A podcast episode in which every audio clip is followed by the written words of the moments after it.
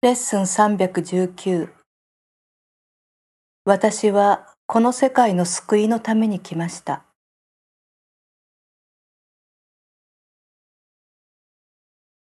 私はこの世界の救いのために来ました。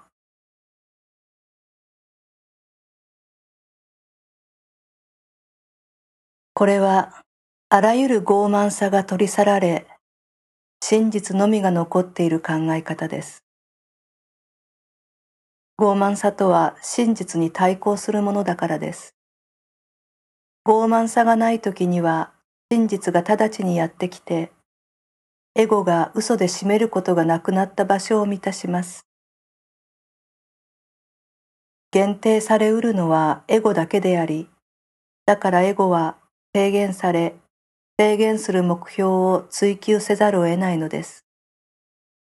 エゴは、一人が得るものは必ず全体から失われると考えます。しかし、一人が得るものはすべての人に与えられるということを私が学ぶことこそが神の意志です。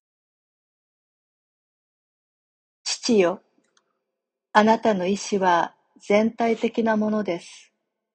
そしてそこから生じるゴールは全体性を共有しています。この世界の救い以外の目標をあなたが私に与えることなどあり得たでしょうか？